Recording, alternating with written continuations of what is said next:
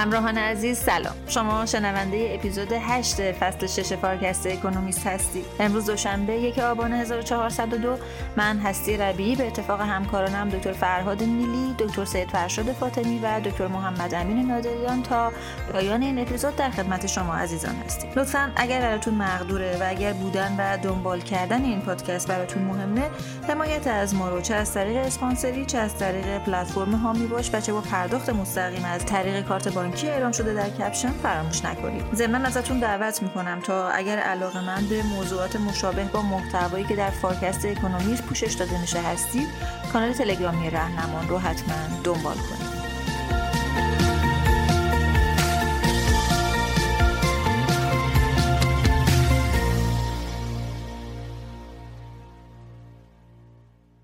سلام آقای دکتر نیلی. سلام به شما و مخاطبان خوب فارکست. اکونومیست این هفته یه مقاله ای داره در مورد جنگ اسرائیل علیه مردم غزه توی صفحه 267 که به ابعاد جدیدی از این جنگ پرداخته که شاید تا الان بهش توجه نشده. در واقع داره ابعاد غیر نظامی این جنگ رو مورد بررسی قرار میده و از عبارت یا اصطلاح سلاح مالی یا فاینانشال وپن استفاده کرده.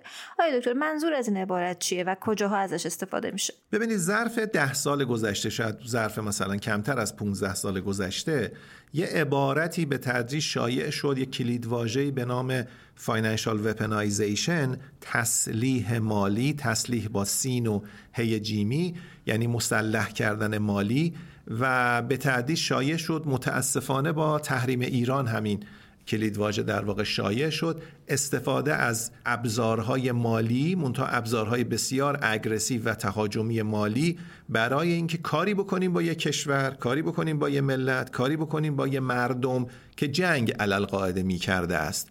بنابراین جنگ بدون خونریزی جنگ بدون اینکه یک نفر رو بکشد اما همون اثر جنگ رو داشته باشه. چون اینجا از ابزارهای مالی استفاده میشه در واقع عبارت فاینانشال وپنز یا سلاحهای مالی ازش استفاده شده. منتها در خصوص ایران بحث تحریم بود. حالا اینجا می‌بینیم در خصوص غزه ابعاد ماجرا خیلی بزرگتر از یک تحریمه. در واقع ما داریم راجع به یک محاصره کامل اقتصادی صحبت می‌کنیم. بنابراین اکانومیست به این بعد از مسئله تو این مقاله خودش پرداخته.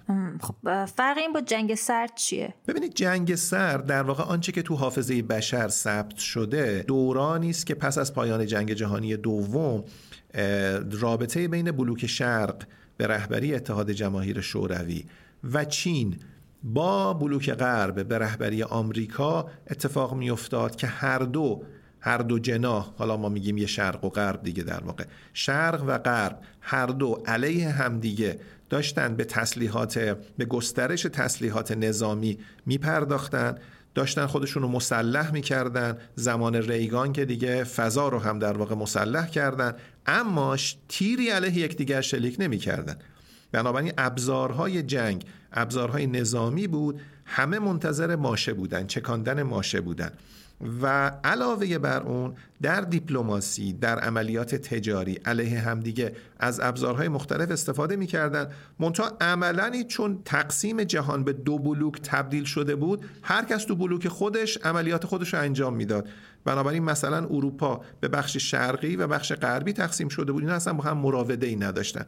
بازار کار بازار محصول بازارهای مالی همه به دو قسمت تقسیم شده بود. بنابراین هر کدام در تریتوری و قلمرو خودشون در واقع یک اقتصاد نسبتا بسته رو داشتن. تعداد کمی از کشورها هم بودن که اون زمان به عنوان کشورهای غیر متحد معروف شدن که سعی می‌کردن جز هیچ کدام از این دو بلوک نباشن.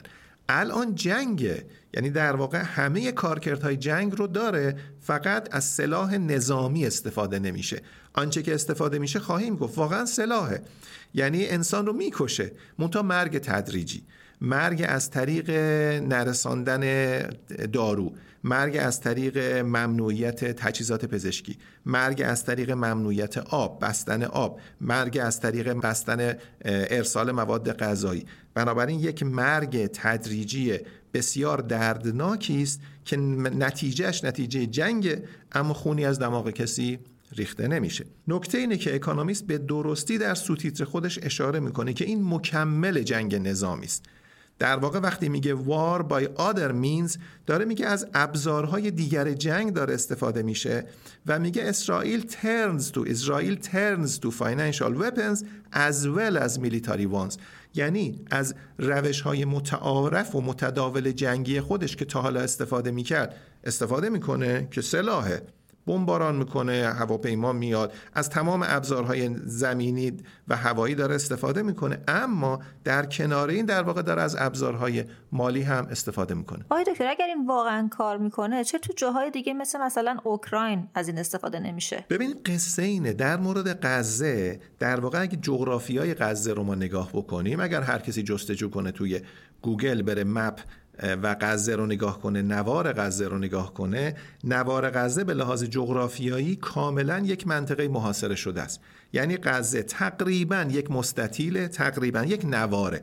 که این نوار یک طرفش دریای مدیترانه است یک طرف دیگش خاک اسرائیل جنوب غربیش هم در واقع صحرای سیناست که متعلق به مصر شبه جزیره سیناست که متعلق به مصر. بنابراین عملا از دریا درسته که دریای مدیترانه است ولی اسرائیل کاملا در واقع بسته دریای مدیترانه رو. قلمروش تا چند کیلومتر اصلا اجازه ورود به کسی داده نمیشه. سمت خشکیش هم که کاملا بسته است. سمت صحرای سینا هم در واقع یه تونل بود که خواهیم گفت. از 2014 به بعد او تونل هم در واقع بسته شده. بنابراین ابتداعا غزه در محاصره کامل جغرافیایی قرار گرفته و این محاصره کامل جغرافیایی دست برتر رو 100 درصد به اسرائیل میده که هر زمان که خواست محاصره اقتصادی رو هم اعمال کنه کمایی که کرده ظرف سالهای گذشته. بنابراین گستردگی کشوری مثل اوکراین و دارا بودن مرزهای مشترک با تعداد زیادی از کشورها اجازه نمیده که این عملیات در موردش اجرا بشه. من فقط یه برش تاریخی بزنم. به زمانی که هیتلر می‌خواست با استالین در واقع توافق کنه که اوکراین رو بگیرن گندمزارهای اوکراین خیلی دل برده بود از هیتلر که بتوانه مشکل منابع غذایی مردم آلمان رو حل بکنه به تدابیر بسیار زیادی متوسل شد. در واقع هدف رو لهستان اعلام کرد در حالی که هدف اصلی اوکراین بود تا بتوانه با استالین توافق بکنه و بتوانه بره اونجا رو بگیره. الان اسرائیلی کارو کرده. از 2007 به بعد محاصره رو کامل کرده. بنابراین می‌توانه از هر ابزار مالی اقتصادی لوجستیک علیه مردم غزه استفاده بکنه در کنار اینکه از ابزارهای نظامی خودش هم متاسفانه داره استفاده می‌کنه. خب آقای تو چرا بود دیگه این جنگ انقدر مهم بوده که اکونومیست بهش بپردازه؟ و چرا شما این مقاله رو انتخاب کردید ببینید ظرف دو هفته گذشته در واقع از هفته اکتبر 2023 که ورود چریک های حماس به اسرائیل اتفاق افتاد و اون عملیات اتفاق افتاد تا امروز و تا این شماره اکانومیست که در واقع 21 اکتبر هست که میگه در کمتر از دو هفته گذشته اشارش از 7 اکتبر تا 21 اکتبر 2023 هست 3500 نفر در غزه کشته شدن. دوازده هزار نفر مجروح شدن و بیش از یک میلیون نفر خانه و کاشانشون رو ترک کردن. ابعاد ماجرا مشخصه که به لحاظ انسانی یک فاجعه بسیار بزرگ بشری داره اتفاق میفته.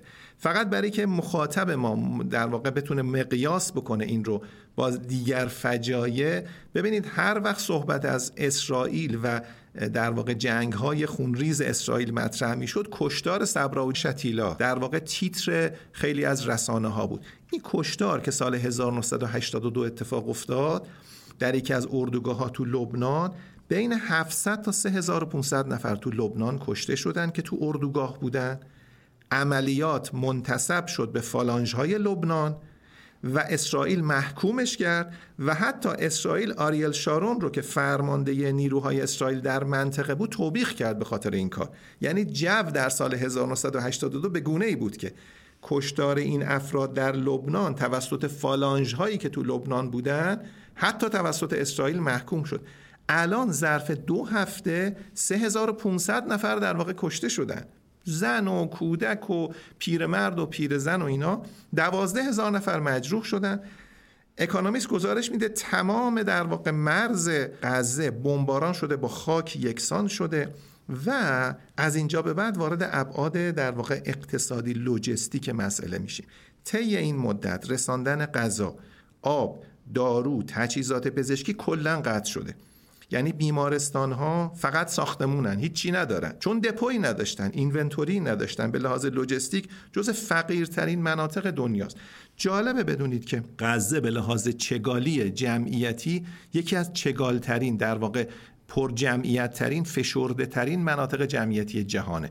دو میلیون و سیصد هزار نفر در یک قطع خاک در واقع زندگی دارن می‌کنن و این یکی از پر جمعیت ترین نقاط جهانه. وقتی تقسیم می‌کنیم بر در واقع کیلومتر مربعی که اونجا قرار داره این جمعیت دو میلیون و سیصد هزار نفری هم یکی از جوانترین جمعیت های جهانن. میانه سنی جمعیت 19 و نیم ساله. یعنی 50 درصد جمعیت زیر 20 سالن. جمعیت بسیار جوانی است که این جمعیت جوان بسیار فقیرن. از نظر فقر 50 درصد زیر خط فقر مطلقن و اینها نه اشتغال دارن چون اصلا فعالیت اقتصادی صورت نمی‌گیره. اکونومیست میگه تنها فعالیت اقتصادی که مستمرا ادامه داره متاسفانه بازسازی خانه است که تخریب شده. یعنی وقتی خانه تخریب میشه مردم جمع میشن دوره هم خونه ها رو می‌سازن. و تنها راه مراوده اینها با جهان خارج یه تونلی بود که تو مرز مشترکشون با مصر بود که اونم بعد از درگیری مصر با حماس سال 2014 او تونل هم بسته شد. جالبه که به لحاظ جغرافیایی گفته میشه هم مرز با مصر واقعیتش مصر نیست. یه صحرایی صحرای سیناست که اون صحرا به مصر فقط تعلق داره. در واقع صدها کیلومتر اون طرف صحراست و تا برسه به خود رود نیل و برسه به قاهره و برسه به مصر. بنابراین انگار که مردم غزه در یه تله گیر کردن و این تله به خصوص از سال 2007 میلادی به بعد که حماس تو انتخابات در واقع آرای مطلق رو به خودش اختصاص داد. هرچه گذشته این محاصره حلقش در واقع تنگتر شده. چی می‌خوام بگم؟ می‌خوام بگم حتی اگر این 14 روز گذشته رو از صفحه تاریخ برای یک لحظه فراموش کنیم. اصلا این کشداری که اتفاق افتاد رو فکر کنیم اتفاق نیفتاده. اصلا ماجرای هفته اکتبر ورود حماس به اسرائیل رو فکر کنیم اتفاق نیفتاده. این ادبیات کثیف جدیدی که تحت عنوان پروپورشنالیتی مطرح شده. یعنی چند نفر به یه نفر که در واقع آمارش هم وجود داره. در ازای هر یک نفر اسرائیلی چند نفر باید او طرف کشته بشن تا این توازن برقرار بشه. همه اینا رو بذاریم کنار. ما داریم راجع به یه تراژدی انسانی صحبت می‌کنیم راجع به یه مرگ تدریجی که اگه هیچ اتفاقی هم نیفته متاسفانه سرگذشت محتوم این مردمه. مردمی که نزدیک 50 درصدشون بیکارن مردمی که هیچ جای اجازه اشتغال ندارن مردمی که از در اولیات زندگی خودشون یعنی روشنی چراغشون وابسته است به دولت خودگردان فلسطینی که در کرانه باختریه. و هیچی ندارن از خودشون و با کمک های سایر کشورها دارن زندگی می‌کنن که خواهم گفت این مردم در واقع این وسط این جنگ قرار گرفتن. بنابراین وقتی راجع به تراژدی انسانی صحبت می‌کنیم این تراژدی انسانی یه اسنپشات داره که مال 14 روز گذشته است یه لانگ شات داره که مال 10 سال 15 سال گذشته است. و این دوتا مکمل همن. من نمیگم اولی رو نبینیم قطعا اولی رو به عنوان یک انسان باید ببینیم ولی به عنوان یک تحلیلگر به نظرم نگاه کنیم که دو میلیون و سیصد هزار نفر در یک در واقع حساری قرار گرفتن در یک محاصره قرار گرفتن که به لحاظ اقتصادی این اقتصاد متاسفانه هرچی میگذره در این چاه در این حلقه در واقع محاصره حلقه تنگ شونده اقتصادی متاسفانه داره این حلقه ها تنگتر میشه. آقای دکتر اگه ما فرض کنیم اتفاقی که توی دو هفته گذشته افتاده در واقع یه تصویر یا یه برشی از فیلمی بوده که توی دو دهه گذشته در حال اتفاق بوده. حالا ما به ابعاد سیاسیش کاری نداریم و فارکست هم تریبونی نیست که بخوایم به ابعاد سیاسیش بپردازیم. اما قصه اقتصادی این فیلم چیه؟ ابعاد اقتصادی این ماجرا چطوریه؟ به نظر می‌رسه در واقع شواهد متعدد دارن اینو نشون میدن که اسرائیل از سال 2007 که حماس کنترل کامل نوار غزه رو در دست گرفت در واقع هرچه که گذشت محاصره لوجستیک غزه رو تنگتر کرد و محکمتر کرد. به گونه ای که هر زمان که اراده کرد به توان پیچاین رو چنان بپیچانه که در واقع هیچ منفذی وجود نداشته باشه. و بنابراین به توان اون محاصره اقتصادی کامل خودش رو اعمال بکنه. پس به قول اکانومیست ما یه موقعیت پریوار داریم یه موقعیت وار داریم. الان تو وار هستیم الان تو جنگیم. اما تمام مقدمات پریوار این آمادگی رو برای اسرائیل ایجاد کرد که هر زمان که خواست مثلا انعکاس خبری کمتری داشته باشه خونریزی کمتری بشه تعداد کشتار کمتر بشه می‌توانه یک جنگ خاموشی رو داشته باشه که در طی زمان همون نتایج رو در واقع براش به بار بیاره. و اون حلقه محاصره در واقع تنگ و تنگتر بشه. ببینید قصه حداقل از اینجا شروع میشه. قطنامه 1994 سازمان ملل درش یه پیشفرزی بود که پیشفرز به نظرم حتی اون زمان هم نظر اقتصادی پیشفرز غلطی بود. و اون این بود که مردم فلسطین و مردم اسرائیل دسترسی به یک بازار واحد دارند. یک تحلیل اقتصادی به نظرم خیلی ساده لوحانه بود. که فلسطین مازاد نیروی کار داره ولی سرمایه نداره و منابع مالی نداره. اسرائیل منابع مالی داره سرمایه عظیم داره درآمد زیاد داره. بنابراین ترکیب کار فلسطینی و سرمایه اسرائیلی می‌توانه برای هر دوی بازی برد برد رو رقم بزنه. خب این تحلیل خیلی اشتباهی بود. از نظر اقتصادی حتی اگه بخوایم راجع به سوئد و نروژ هم صحبت بکنیم friction های بین این دوتا رو باید در نظر بگیریم. اینا که نمیشه با هم قاطی بشن. در واقع با محدودیت های خیلی زیادی که از همون روز اعمال قطعنامه اسرائیل اعمال کرد اجازه نداد نیروی کار فلسطینی. 6 میلیون نفری که حالا مثلا فرض کنیم شاید 3 میلیون نفرش می‌تونست نیروی کار باشه اینا در چیزی فراتر از مشاغل بسیار با مهارت کم مشغول بشن. و توجه کنیم که اسرائیل درآمد سرانش 15 برابر فلسطینه. اصلا دو تا اقتصاد کاملا جدان این دو تا اقتصاد هیچ وقت حتی اگر تمام تنش های سیاسی امنیتی نظامی رو هم برداریم حتی اگر همه موانع حقوقی رو هم برداریم این دوتا اصلا نمی‌تونن با هم ادغام بشن توی بازار واحد. بنابراین به نظرم مقدم اصلا از ابتدا محکوم به شکست بود کمایی که شکست هم خورد. و بنابراین هیچ وقت اسرائیل اجازه نداد که فلسطین بتوانه بیاد. مردم فلسطین بتوانند بیان توی بازار کار اسرائیل در واقع کار بکنن. اما حتی داخل فلسطین هم توجه کنید ما داریم راجع به یه واگرایی بزرگ صحبت می‌کنیم یه واگرایی فزاینده. کرانه باختری از سال 2007 تا سال 2022 توانسته با حداقل مراوداتی که با بیرون داره سالی دو هشته درصد رشد کنه. به عنوان مثال کرانه باختری اجازه واردات و صادرات داره. و جالبه تعرفه ای که دولت خودگردان فلسطین روی واردات و صادرات کرانه باختری می‌گیره دو سوم بودجه دولت خودگردان رو تأمین می‌کنه. پس حداقل یه راه مراوده با جهان خارج داره. غزه هیچ کدام از اینا رو نداره. غزه سالی دو و نیم درصد اقتصادش کوچکتر شده. بنا به تحلیل اکانومیست جنگ های سال 2008 2014 و 2021 هر یک جنگ به اندازه یک سال جی دی پی غزه رو خورده. یعنی هر جنگ یک سال بردتش عقبتر به لحاظ اقتصادی. بنابراین چیزی نداره دیگه توانی به لحاظ اقتصادی غزه نداره. تو محاصره کامله امکان اشتغال نداره دسترسی به بازار کار نداره سرمایه نداره تجهیزات نداره ساختماناش دائم در معرض تخریبن و تنها کار مثل آرایشگرایی که سر همدیگه رو میتراشن. یعنی مردم میان ساختمانی رو که تخریب شده می‌سازن تا دوباره زندگی کنن تا دوباره در جنگ بعدی بمباران بعدی تخریب بعدی دوباره اون ساختمون متاسفانه تخریب بشه. و در واقع خط فقر مطلقی که داریم میگیم 50 درصد زیر خط فقر مطلقه. و زاد و ولدی که اتفاق افتاده این زاد و ولد باعث شده که میانه سنی جمعیت برسه به زیر 20 سال.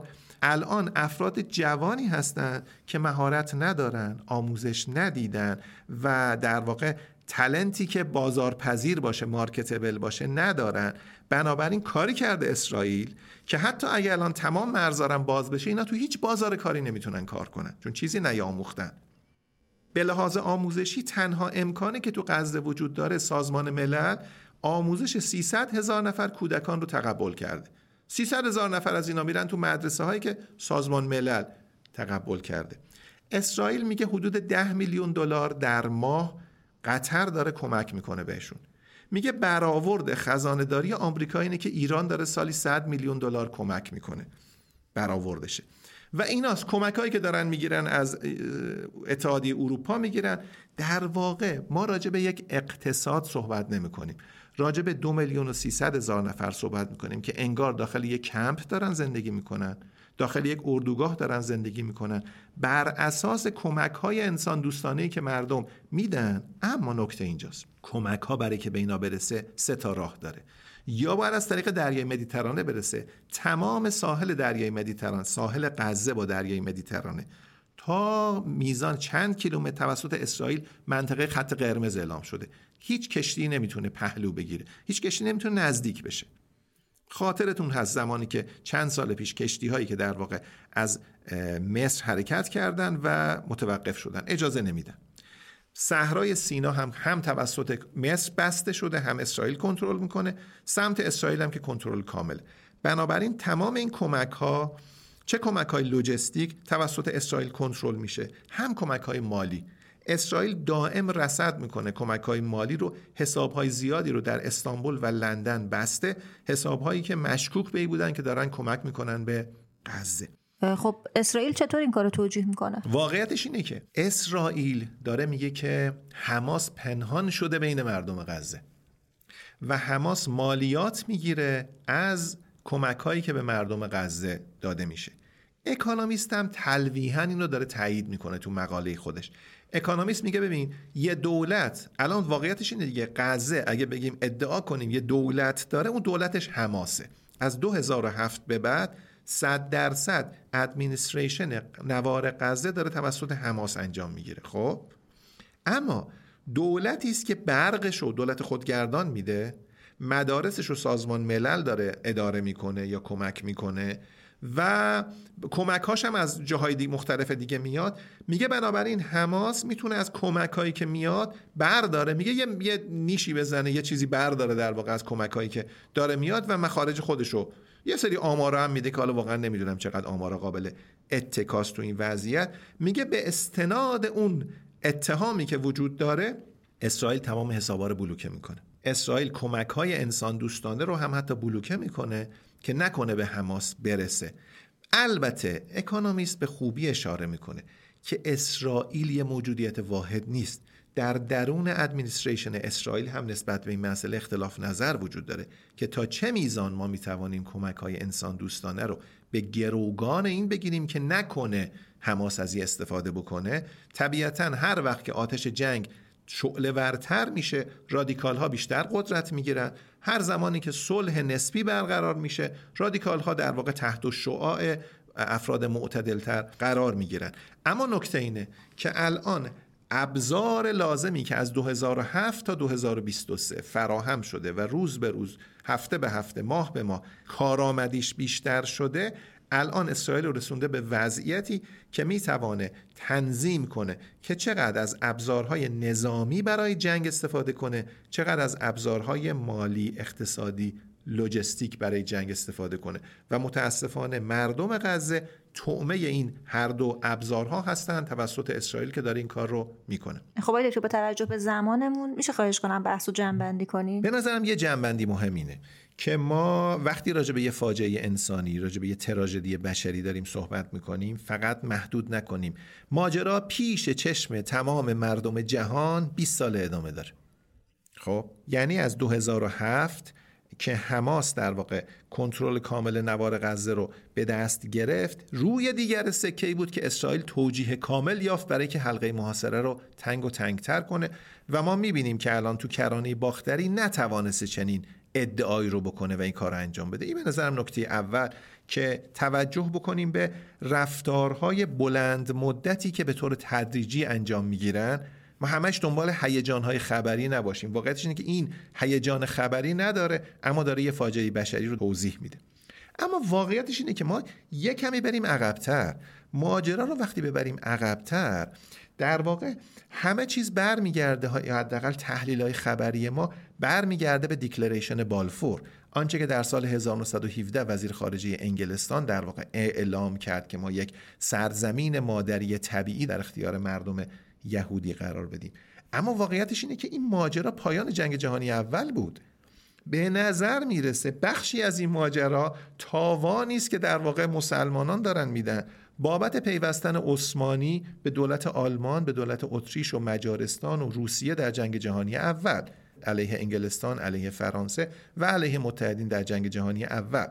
از دل جنگ جهانی اول نازیسم آلمان زاده شد و از دل اون تجزیه عثمانی. اصلا نقشه منطقه ما نقشه است که پایان جنگ جهانی اولی نقشه ترسیم شد. عراق، سوریه، اردن، لبنان، عربستان، ترکیه تمام اینا مولود تجزیه عثمانی در پایان جنگ جهانی اوله. بنابراین بخشی از این ماجرا بخشی است که در پایان جنگ جهانی اول رقم زده شد. جالب به نظر تاریخی 1914 تا 1917 جنگ جهانی اول 1917 پایان جنگ جهانی اول. تجزیه دولت عثمانی انتشار بیانیه بالفور. مبنی بر که ما باید به یهودیان یه سرزمین بدیم. اما بذاریم فقط در پایان یک گام خیلی طولانی تر بزنیم بریم به عقب. قرن 11 میلادی جنگ های صلیبی. در جنگ های صلیبی وقتی که کلیسای کاتولیک اعلام جهاد کرد علیه مسلمانان در واقع به بهانه ای بود که مسلمانان در واقع دولت عثمانی ترکای سلجوقی اورشلیم رو گرفته بودند بنابراین 600 هزار نفر رو توانست بسیج کنه به عنوان جهاد که حرکت کنن اورشلیم رو بگیرن. اورشلیمی که این منطقه که الان داریم صحبت می‌کنیم سه دین ابراهیمی سرش ادعا دارن. مسلمان ها میگن قبله اول ما بوده مسیحی ها میگن مدفن حضرت مسیحه و یهودی ها میگن این سرزمین موعود ماست. و دعوا حداقل شکل آشکارش به هزار سال پیش برمیگرده که این جنگ های صلیبی اتفاق افتاد و در همین مسجد الاقصایی که الان در واقع در این منطقه قرار داره مورخین میگن در مسجد الاقصا صلیبیون در واقع. صلیبیون در مسجد الاقصا در حالی راه می‌رفتن که تا قوزک پاشون در خون بوده. یعنی بزرگترین بیشترین خونریزی ها در داخل همین منطقه صورت گرفته و بنابراین یه ماجرای هزار ساله است. و خوب ما در تحلیل خودمون پیشینه تاریخی پیشینه مذهبی پیشینه سیاسی پیشینه جغرافیاییش رو در نظر بگیریم. و اگر هم می‌خوایم در ایران تحلیل راجع به این موضوع داشته باشیم توجه کنیم که فرجام ماجرا قافل از اینکه الان چه توانی در اینجا نهفته است نمی‌تونه وجود داشته باشه. برای این تو تحلیل باید نگاه کنیم که واقعا الان صرفا در ماجرای جنگ و خونریزی و حمله خلاصه نمیشه. یک جریان زیر پوست شهر وجود داره که تدریجی داره کار می‌کنه به شکل بطی و به شکل بلند مدت و اونم داره یه فاجعه بزرگ بشری رو رقم می‌زنه. خیلی ممنون آقای دکتر. ممنون از شما و خوشحالم که بار دیگه این فرصت در اختیار من قرار گرفت.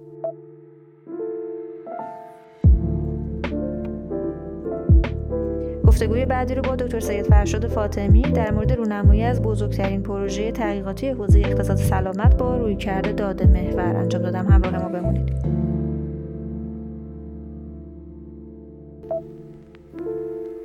آقای دکتر فاطمی سلام. منم سلام عرض می کنم خدمت شما و مخاطبینمون توی فارکست. این هفته کدوم مقالات رو برای ما انتخاب کردین؟ این هفته دو تا مقاله رو انتخاب کردیم از اکانومیست 21 اکتبر که موضوعش در مورد سیستم NHS سیستم National Health Service سیستم بهداشت عمومی انگلستان و پروژه‌ای که اخیرا توی اون تعریف شده برای استفاده از علم داده و هوش مصنوعی در ارتقای کارایی این سیستم. خب چرا این موضوع مهمه؟ این موضوع مهمه به دو دلیل خیلی واضح. دلیل اول اینکه به هر حال NHS یکی از بزرگترین بروکراسی های جهان غربه. از لحاظ جمعیت تحت پوششش از لحاظ تعداد در اصل مخاطبینش و از لحاظ اهمیت کاری که می‌خواد انجام بده.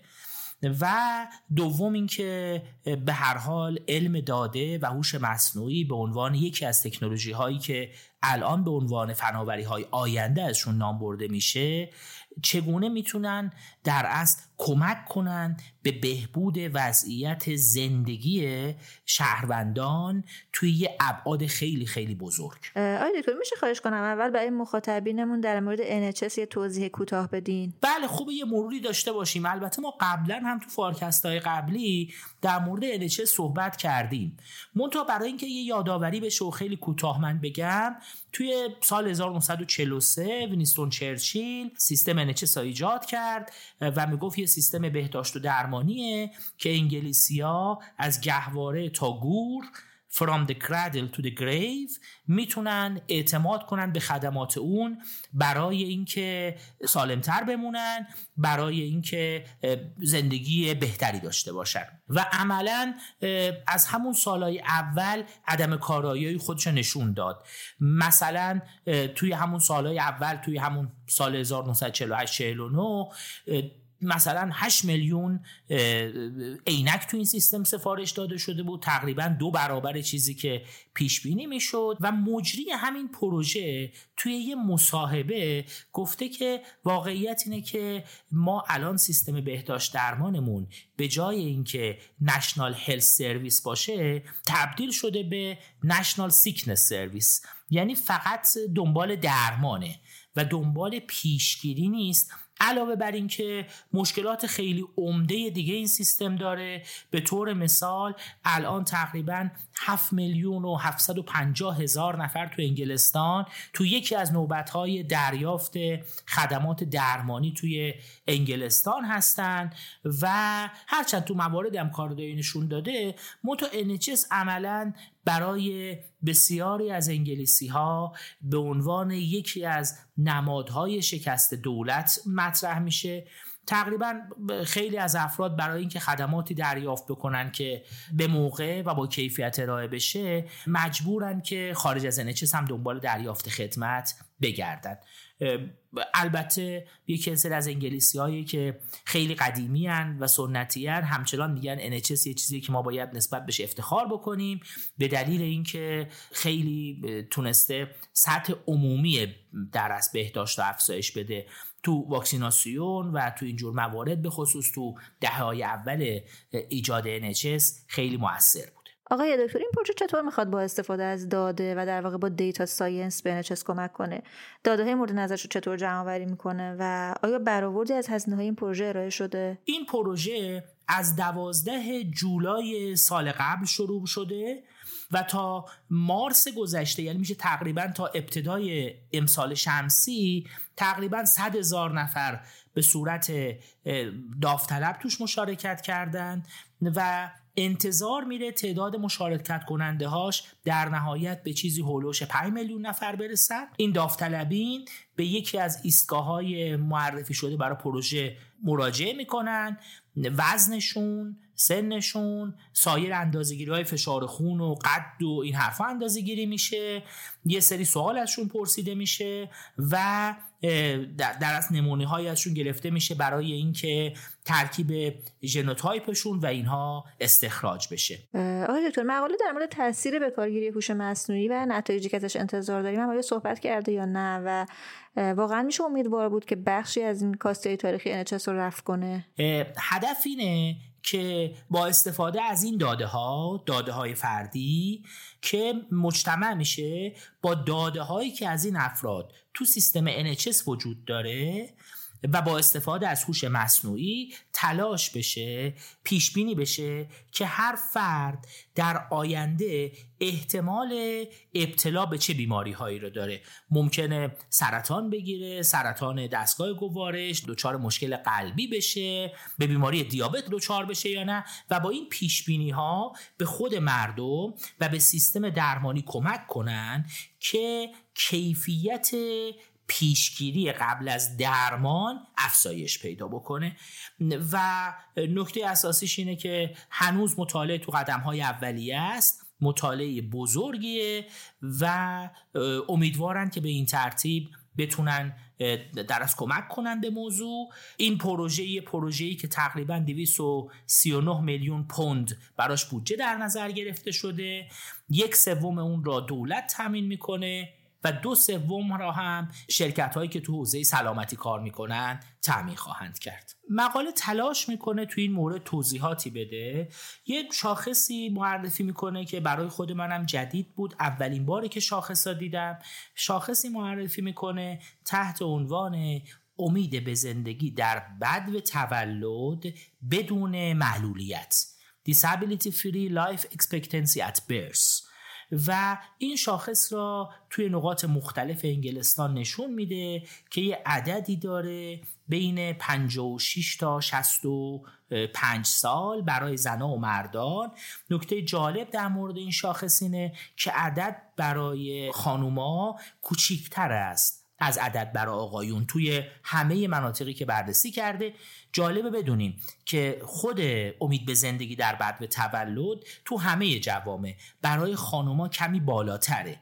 یعنی جمعیت بانوان به این ترتیبی که داره میگه طولانی تر زندگی می‌کنن منتها بیشتر از مردان گرفتار موضوعاتی میشن که تحت عنوان معلولیت. حالا این معلولیت قاعدتا می‌تونه حتی در حد اینکه زانوشون درد می‌کنه یا دچار در اصل مریضی های مزمنی مثل دیابت و اینا هستن بهش البته مقاله سریح توضیح نداده. منتها داده جدیده که من فکر می‌کنم کم کم احتمالا چون به هر حال ما الان امید به زندگی در بعد و تولد تو جوامع رشد پیدا کرده احتمالا در مورد کیفیت این زندگی و کیفیت این سالهای عمرم می‌خوان مراجع سیاستگذاری و پژوهشی وارد بشن.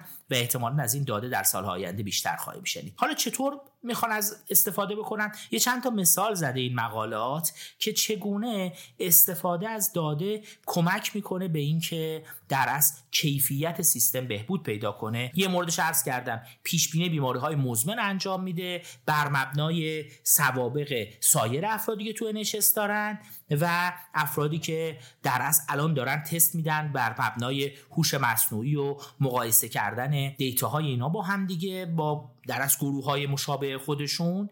علاوه بر این مثلا میگه توی دوره کرونا یکی از مراکز درمانی تونست با استفاده از مشاهدات real time ی که انجام می‌داد و استفاده از یه data set بزرگ بتونه به بهترین وجه ventilator ها و تجهیزات محافظت شخصی را که برای کرونا لازم بود تو مجموعه تحت پوششش توزیع بکنه در از افزایش بده بهرهوری اونها را علاوه بر این توجه میده که سیستم NHS یا بیمارستان های انگلستان در شرایط فعلی تقریبا 285 میلیون دلار در سال را هزینه می‌کنن که رکوردهای کاغذی را نگه دارن و این سیستم می‌تونه یه جانشینی بشه که خب سرمایه گذاری بالاتری می‌خواد و عملا این پروژه عظیم داده می‌تونه در هزینه های ذخیره کردن کاغذ صرف جویی بکنه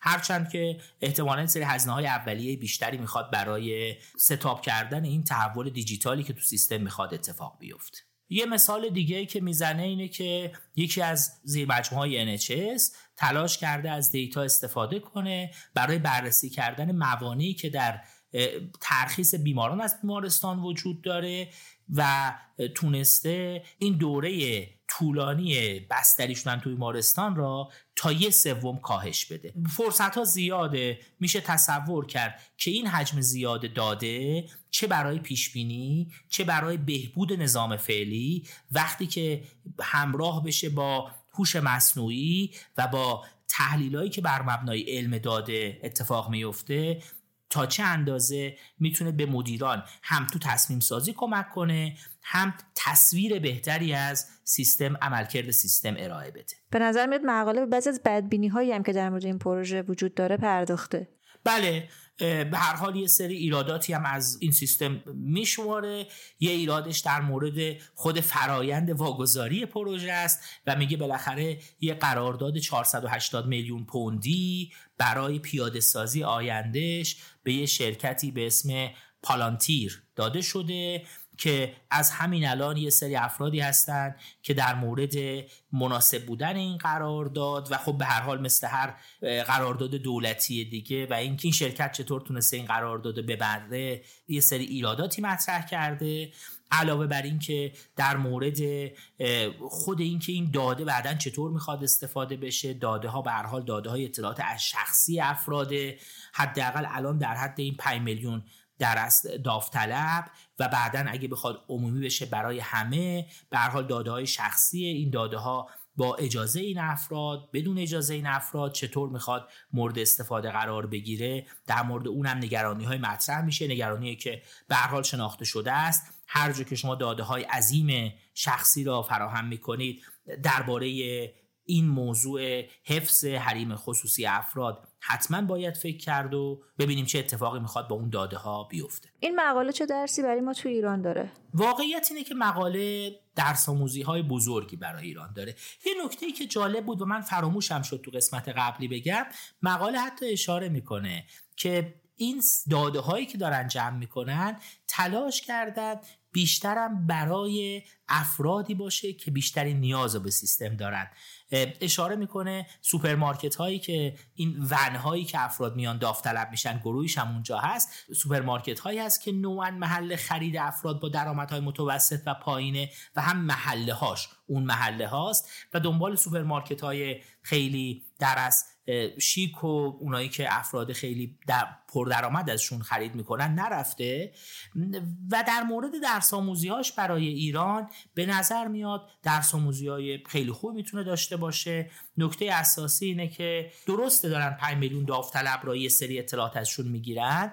منتها حجم زیادی از داده ها هم تو سیستم از قبل وجود داره. و ما هم تو سیستم بهداشتمون هم تو سیستم آموزشمون هم الان تو سیستم رفاه کشور حجم زیادی از این داده ها وجود داره. این داده ها متاسفانه خیلی از جاها با همدیگه وصل نشدن. خیلی از جاها این پایگاه های بزرگ داده نمی‌تونن با همدیگه حرف بزنن ارتباط برقرار کنن و اگه این اتفاقات بیفته این داده ها مجتمع بشن یادگیری ماشین برای تحلیلشون استفاده بشه و شما بتونید از اونها استفاده بکنید برای بهبود تصمیماتی که تصمیمگرا می‌خوان بگیرن همچنین برای سیگنال دادن به افرادی که اون داده ها را مال اونا هست بتونید کیفیت زندگی افراد را افزایش بدید. اینکه مثلا ما تشخیص بدیم افرادی که به دلیل سابقه فامیلی به دلیل ریسک فاکتورهایی که الان تو زندگیشون دارن نوع شغلشون نوع اطلاعاتی که از آزمایش های ادواریشون می‌گیریم. یه فرد هست در معرض مثلا ناراحتی قلبیه. به این بگیم تو این بازه های زمانی باید تست بدی. دنبالش کنیم که تست بده.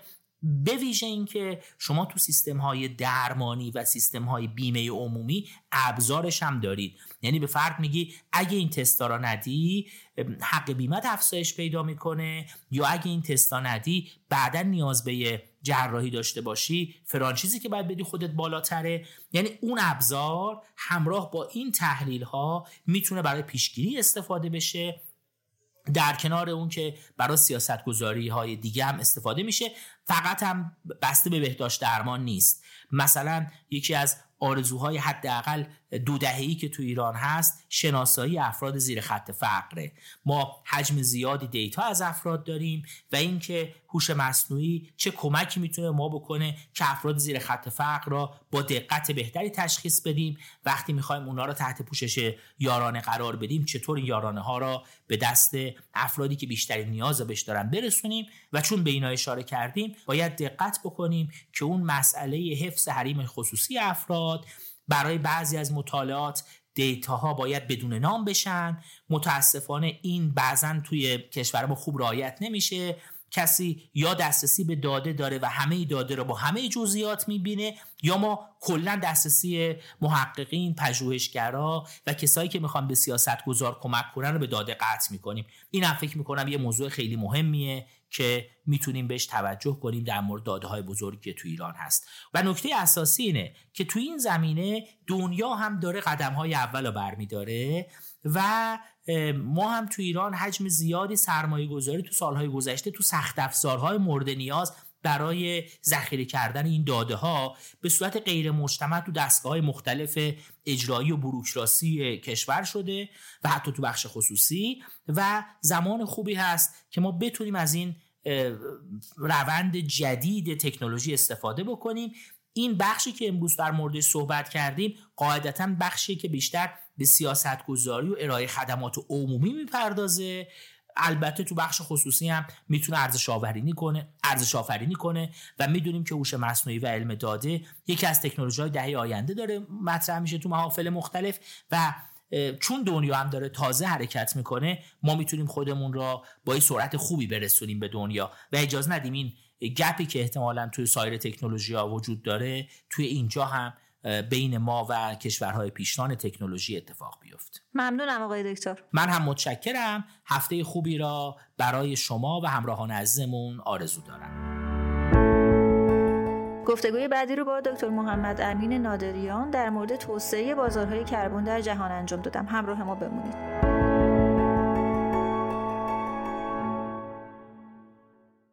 امین جان سلام. سلام خدمت شما و شنونده های عزیز فارکست. خب برای این اپیزود فارکست برای شنوندگان ما چه مقاله رو انتخاب کردی؟ مقاله که من برای این هفته انتخاب کردم عنوانش اینه How Carbon Markets are Taking Over the World. در واقع میشه گفت یه ترجمه چطوری بازارهای کربن اومدن و جهان رو تسخیر کردن.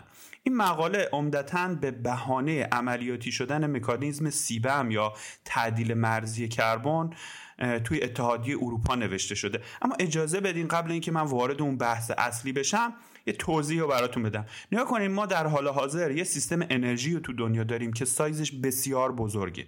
فقط مصرف نفت و گاز اگه بخوایم در نظر بگیریم این معادل حدود 170 میلیون بشکه معادل نفت توی روزه که یک حجم قابل توجه و بسیار بزرگه.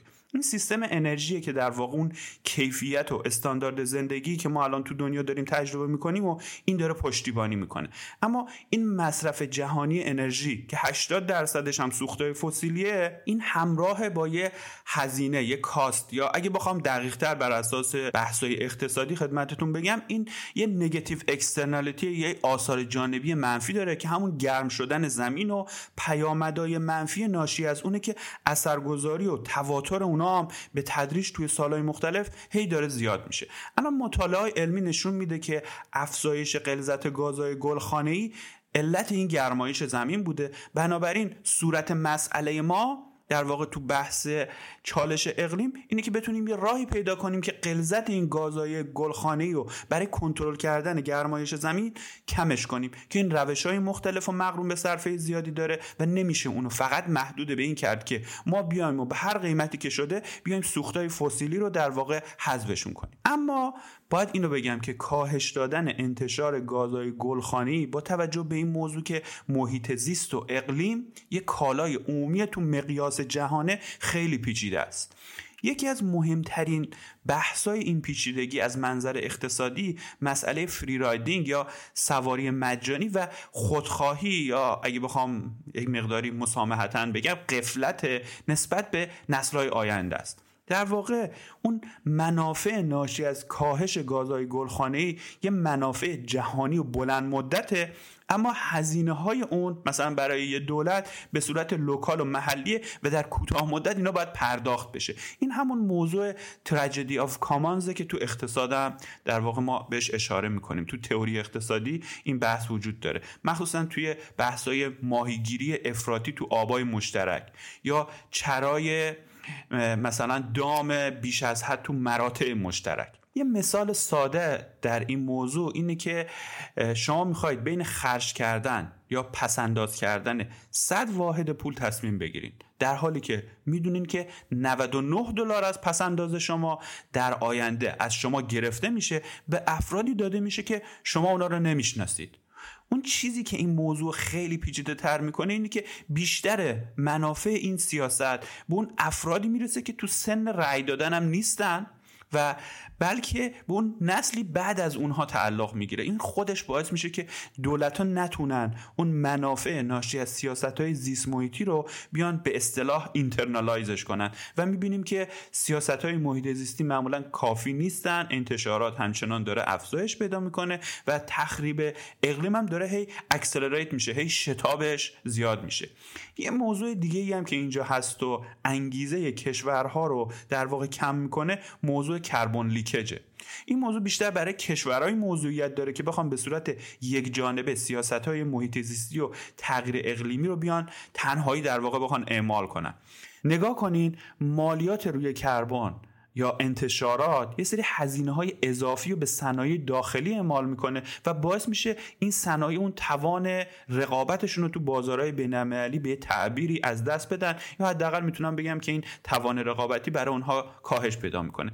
در نتیجه این صنایع به کشورهای دیگه که این محدودیت ها و مقررات محیط زیستی رو ندارن منتقل میشن و مصرف کننده هم ترجیح میدن که توی این مناطق بیان کالاهای وارداتی رو از بازارهای خارجی در واقع تامین کنن.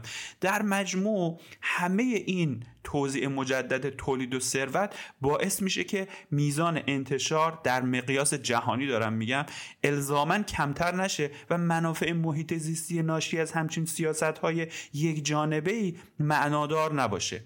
حالا نگاه کنید اگر این دوتا ویژگی رو کنار همدیگه بذاریم به این نتیجه می‌رسیم که حل چالش اقلیمی فقط در صورت همکاری و مسئولیت پذیری همه کشورهای جهان می‌تونه حل بشه.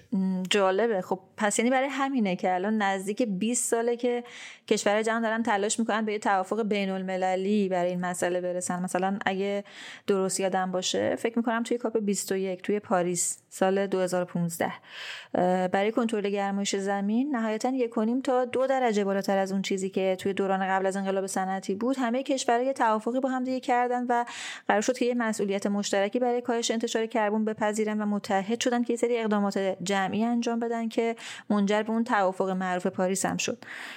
خب برگردیم به موضوع مقاله. جایگاه بازار کربن و قیمت گذاری کربن توی این ترکیبی که برامون گفتی کجاست؟ کاملا به نکته مهمی اشاره کردی. تو بحث‌های بین المللی مربوط به مذاکرات تغییر اقلیم می‌تونم بگم که دو تا سوال اصلی همیشه وجود داره.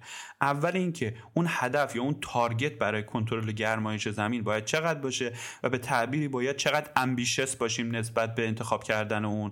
و دومم اینه که چه ابزارهایی برای رسیدن به اون تارگت باید به کار گرفته باشه. که بیشترین کارایی و انصاف رو داشته باشه و انگیزه کشورها برای پایبندی به این تعهدات رو در ابعاد جهانی هم ایجاد کنه. در واقع جایگاه بازارهای کربن تو این بحث دوم قرار می‌گیره. اینکه بازارهای کربن چه مکانیزمی رو دارن و زینفای اونا کیان و من بهتر ازش بگذرم چون یادم دکتر قدوسی توی یکی از فارکست های سال قبل این موضوع اومد با بیان شیرین خودش خیلی خوب روشن کرد.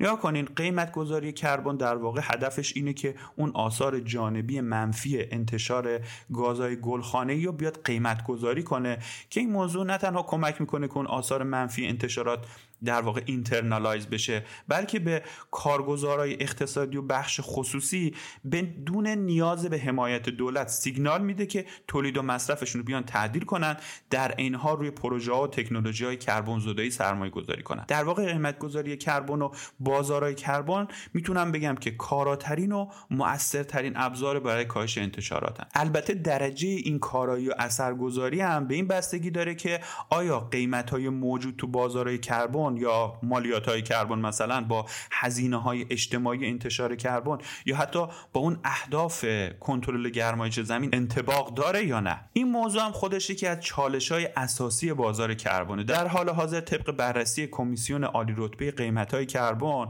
قیمت های کربن برای اینکه با کنترل گرمایش زمین دو درجه سانتیگراد سازگار بشن تو سال 2017 باید به 40 دلار در هر متریک تن CO2 توی سال 2020 به 80 دلار و توی سال 2030 به 100 دلار در هر متریک تن برسن.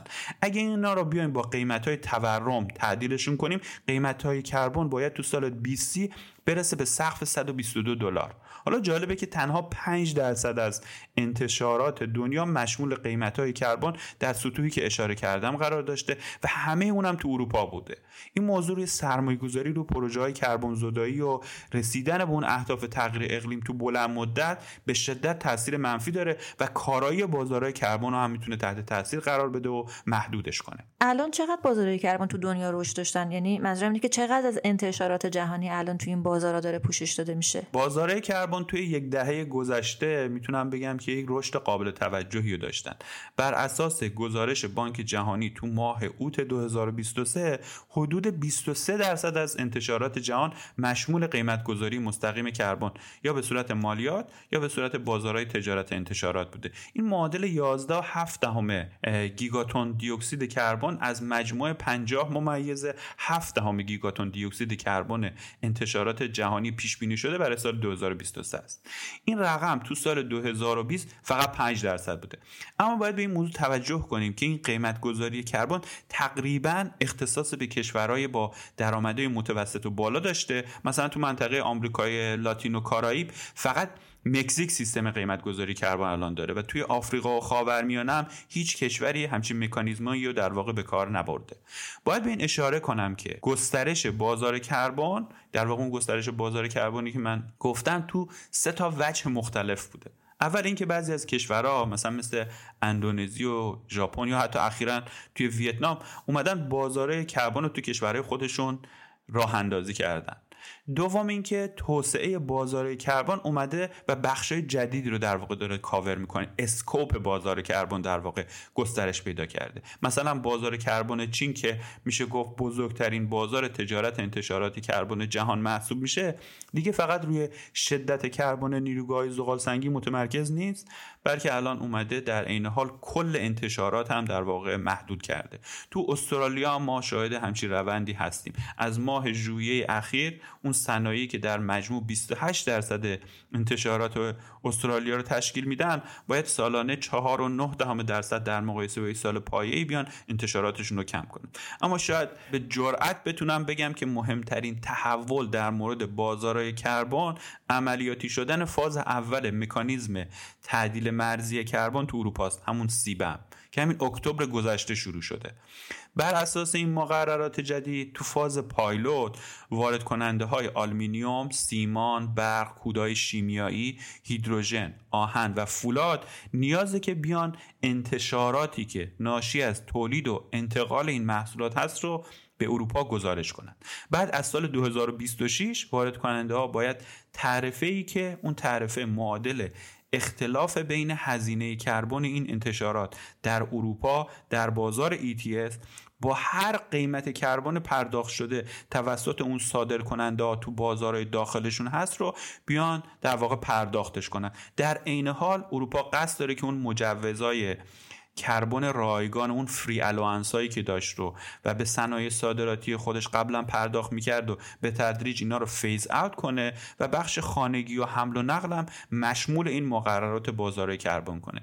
میشه بگیم که هدف اصلی از یه همچی سیاست جدید اروپایی برابر کردن equalize کردن قیمت کربن تو کل اتحادیه اروپا و به تعبیر خودشون levelizing the playing field که می‌تونه اون carbon leakage رو برای بازار اروپا از بین ببره یا حداقل کنه و به بقیه کشورها هم به زعم اروپایی ها یه سری انگیزه هایی رو بده برای اقدامات جاه طلبانه تر اقلیمی. امین جان این سیاستی که اینجا بهش اشاره کردی همون چیزی نیست که فکر می‌کنم سال 2021 پیشنهادش توی کمیسیون اروپا مطرح شد که خیلی هم مخالفای زیادی داشت. بحث این بود که کشورهای در حال توسعه می‌گفتن که این یه سیاست جاه طلبانه مثلا تجاری حمایتگرایانه است و اصلا ربطی به سیاست های زیست محیطی نداره و با ارزش های تجارت آزاد و مقررات سازمان تجارت جهانی همخونی نداره. خب این کاملا درسته. این سیاست از جنبه های مختلف مورد نقل قرار گرفته که یکی از مهمترین های اونم همین نکته که شما اشاره کردی. هند و اندونزی حتی فکر کنم چین توی مقاطعی از جمله کشورهایی بودن که این موضوع پیش کشیدن و این سیاست اروپا رو به سیاست های تجاری موسوم به green protectionism که تو دهه های 1970 و 1980 هم دنبال می‌شد و می‌خواستن تلاش کنن که مانع از توسعه بازار کشورهای در حال توسعه تو اروپا به بهانه این سیاست های محیط زیستی بشن در واقع مقایسه می‌کردن و سیبم و تداوم اون سیاست ها می‌دونن. یعنی در واقع سیبم یه سیاست انوایرمنتال نیست در واقع سیاست حمایتی تجاریه. اما اجازه بدیم من به دو تا نکته اشاره کنم. بر اساس مطالعاتی که تا صورت گرفته هیچ شواهدی مبنی بر کربن لیکج از اروپا به خاطر قیمت های بالاتر کربن از زمان شگیری ETS یعنی از سال 2005 تا حالا وجود نداره. علاوه بر این بر اساس متن پروپوزال اولیه کمیسیون اروپا این سیاست تاثیر بسیار محدودی و تو کاهش انتشارات تو خود اروپا داره. بنابراین این دوتا عامل نمی‌تونن انگیزه یا منطق اعمالی همچی سیاستی باشن. ضمن اینکه وقتی شما کشورهای دیگر رو مجبور می‌کنید که کربن رو بر اساس سازوکار بازار مشابه اروپا قیمت گذاری کنن در واقع داریم بازار کربن اروپا رو تو جهان در واقع expand ش می‌کنین توسعه میدین. نه اینکه کشورها بر اساس یک رویکرد پایین به بالا و بر اساس نیازا منابع نمی‌دونم ساختارا و اولویات های خودشون. بیان اون بازار کربنی که مناسبه و optimal برای خودشون رو توسعه بدن که توی این حالت اثرگذاری و کارایی بیشتری هم داره. یک نکته مهم دیگه هم که اینجا وجود داره اون چالش های پیاده سازی این سیاسته. اینکه چطوری می‌تونیم محتوای کربن محصولات و مواد و اندازه بگیریم. در واقع می‌تونم بگم که هیچ متدولوژی و استاندارد بین المللی برای همچی چیزی وجود نداره. ضمن اینکه خیلی از کشورها اون ابزارهای اصطلاحا MRV اندازهگیری گزارشدهی و تایید برای انتشارات رو در واقع ندارن و مجهز به این سیستما نیستن. همه این موضوعات پیچیدگی اجرای این سیاست رو هم خیلی زیاد می‌کنه. ضمن اینکه سیاست همونطوری هم که شما گفتین یه سری آثار منفی رو روی کشورهای به اصطلاح گلوبال ساوس داره و اونا به شدت با این سیاست مخالفن. خیلی جای خوبی فرود اومدی. اتفاقا برای منم این سال پیش اومده بود که دیدگاه کشورهای کم درآمد و در حال توسعه در مورد توسعه این بازار جهانی کربن چیه؟ تو توی صحبتت اشاره کردی که بین این کشورها استقبال چندانی از این بازار کربن وجود نداشته. اگه خاطرتون باشه توی مقدمه این گفتگو گفتم که ابزار مناسب برای کاهش انتشار تو ابعاد جهانی باید کارا و در این حال منصفانه باشه. قیمت گذاری کربن در واقع یه ابزار کارا محسوب میشه اما به نظر می‌رسه که منصفانه نباشه. نگاه کنین تو قلب مسئله چالش اقلیمی این حقیقت وجود داره که افراد و سازمانا و نهادا اون آسیبی رو که از طریق انتشار گازهای گلخانی ایجاد می‌کنن اونا درونزاش نمی‌کنن اینترنالایزش نمی‌کنن. و برای اینکه این مشکل ما بیایم حل کنیم باید یه سازوکارهایی توسعه پیدا کنه که اونایی که آلوده می‌کنن در ازای این هزینه اجتماعی بیان پرداخت کنن در ازای اون. این در واقع یه اصل با عنوان پولوترز پیس این اصل باعث میشه که ما بیایم اون ملاحظات نابرابری و اون هیستوریکال ریسپانسیبیلیتی مسئولیت های تاریخی و تو طراحی کردن اون ابزارهای کنترل انتشارات در نظرش بگیریم. این موضوع ما می‌تونیم هم از نظر ملی و هم از نظر بین المللی بیایم بررسیش کنیم. تو ابعاد ملی می‌تونیم بگیم که قیمت گذاری کربن قدرت خرید خانوارای کم درآمد و آسیب پذیر رو که از قضا کمترین میزان آلودگی هم اینا ایجاد می‌کنن و بیشترین آسیب رو از اون می‌بینن کاهش میده. در واقع قیمت های کربن یه شوک فشار هزینه به تولید قیمت ها رو بالا می‌بره تورم رو زیاد می‌کنه و تورم هم بیش از همه قدرت خرید خانوارهای کم درآمد رو کم می‌کنه. بنابراین باید در داخل کشورها دولت ها بیان یه سری مکانیزم و سازوکارهایی رو تعبیه کنن که از طریق توزیع مجدد از طریق ریدیستریبیوشن اون درآمدهای حاصل از بازارهای کربن یا مالیات کربن از این اقشار در واقع کم درآمد اینا بیان حمایت کنن و آسیب و زیان وارد شده به اونا رو جبران کنن تا ما برسیم به یه سیستمی که فره و منصفانه است. تو ابعاد بین المللی این موضوع پیچیده تره. گرمایش زمین و پیامدهای منفی اون به خاطر انباشت انتشارات گازهای گلخانه‌ای به وجود اومده که از ابتدای انقلاب صنعتی شروع شده. در واقع ما با یک متغیر جریان برای انتشارات مواجه نیستیم که این پیامدهای منفی رو در واقع ایجاد کرده. اون انتشارات گازهای گلخانه‌ای که منجر به گرمایش زمین شده یک متغیر استاک یک متغیر انبار است. شاید براتون جالب باشه که 62 درصد از این انتشارات از زمان انقلاب صنعتی تا حالا فقط توسط آمریکا و اتحادیه اروپا تشکیل شده و سهم آفریقا و آمریکای جنوبی از کل این مجموعه فقط 3 درصده. حالا بحث کشورهای کم درآمد و نوظهور اینه که کشورهای توسعه یافته یا کشورهای صنعتی اینا اومدن برای توسعه خودشون و ارتقاء استانداردهای زندگیشون اومدن در واقع زمین رو آلوده کردن بدون اینکه هزینه های اون رو پرداخت کنن. و این زمین متعلق به همه مردمه. و الان که کشورهای در حال توسعه و کم درآمد می‌خوان برسن به همون استانداردهای زندگی که در حال حاضر تو کشورهای غربی یا تو کشورهای توسعه یافته وجود داره و نیاز به انرژی ارزان و قابل اطمینان و پایدار داره. این کشورها اومدن میگن که شما باید هزینه های این اقدام خودتون رو بدین و این قابل قبول نیست. این در واقع همون اصل کامان با دیفرنشیتد ریسپانسیبیلیتیه که توسط UNFCCC و حتی توافق پاریس کاملا به رسمیت شناخته شده.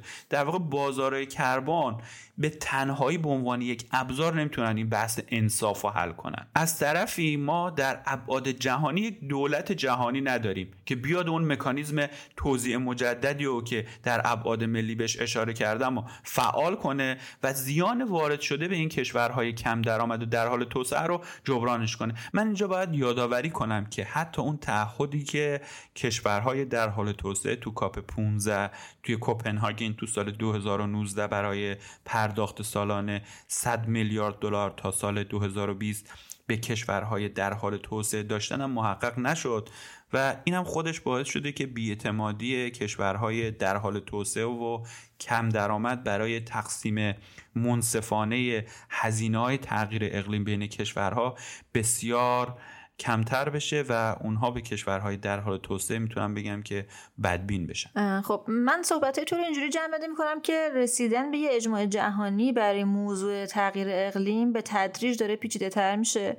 و این در حالیه که مهلت ما هم برای جلوگیری از انتشارات کربن و در واقع گرمایش زمین و اجتناب از آثار منفی اون رو کره زمین هی داره کم و کمتر میشه. برای این نتیجه گیری کاملا درستیه به نظر من. خیلی ممنون از فرصتی که در اختیار من گذاشتید به نظرم با نزدیک شدن به کاپ 28 تو دسامبر پیش رو بحثای محیط زیستی و تغییر اقلیم توی دنیا و همچنین توی نشریه اکونومیست به تدریج داغتر و جذابتر میشه و تلاش می‌کنم که اونا رو برای شنونده های عزیز فارکست در حد امکان و توان خودم پوشش بدم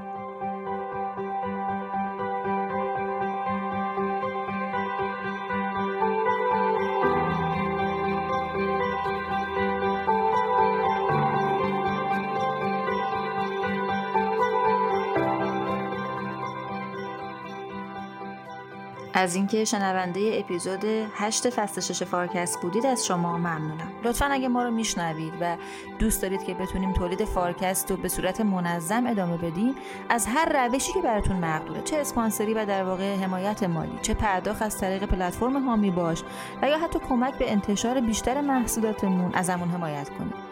فارکست رو می‌تونید به صورت فصل بندی شده و در قالب گروه محصولات مختلف با مراجعه به وبسایت رهنما یا در پلتفرم های مختلف پادگیر مثل Castbox، Google Podcast، Apple Podcast و فیدیبو بشنوید و دنبال کنید. ضمنا اگه دوست دارید از انتشار گروه محصولات مختلف فارکست و همینطور رویدادها و خدمات مختلف شرکت مشاور مدیریت رهنمان مطلع بشید ما را از طریق کانال تلگرام دانشگو یا اینستاگرام و لینکدین follow کنید. شماره های تماس ما به علاوه لینک همه کانال های ارتباطی که گفتم تو caption همین اپیزود اومده. لطفا ما رو فراموش نکنید ما رو بشنوید و به دوستانتون هم معرفی کنید. من هستی ربیعی هستم و روز و روزگار خوشی رو براتون آرزو می‌کنم. خداحافظ.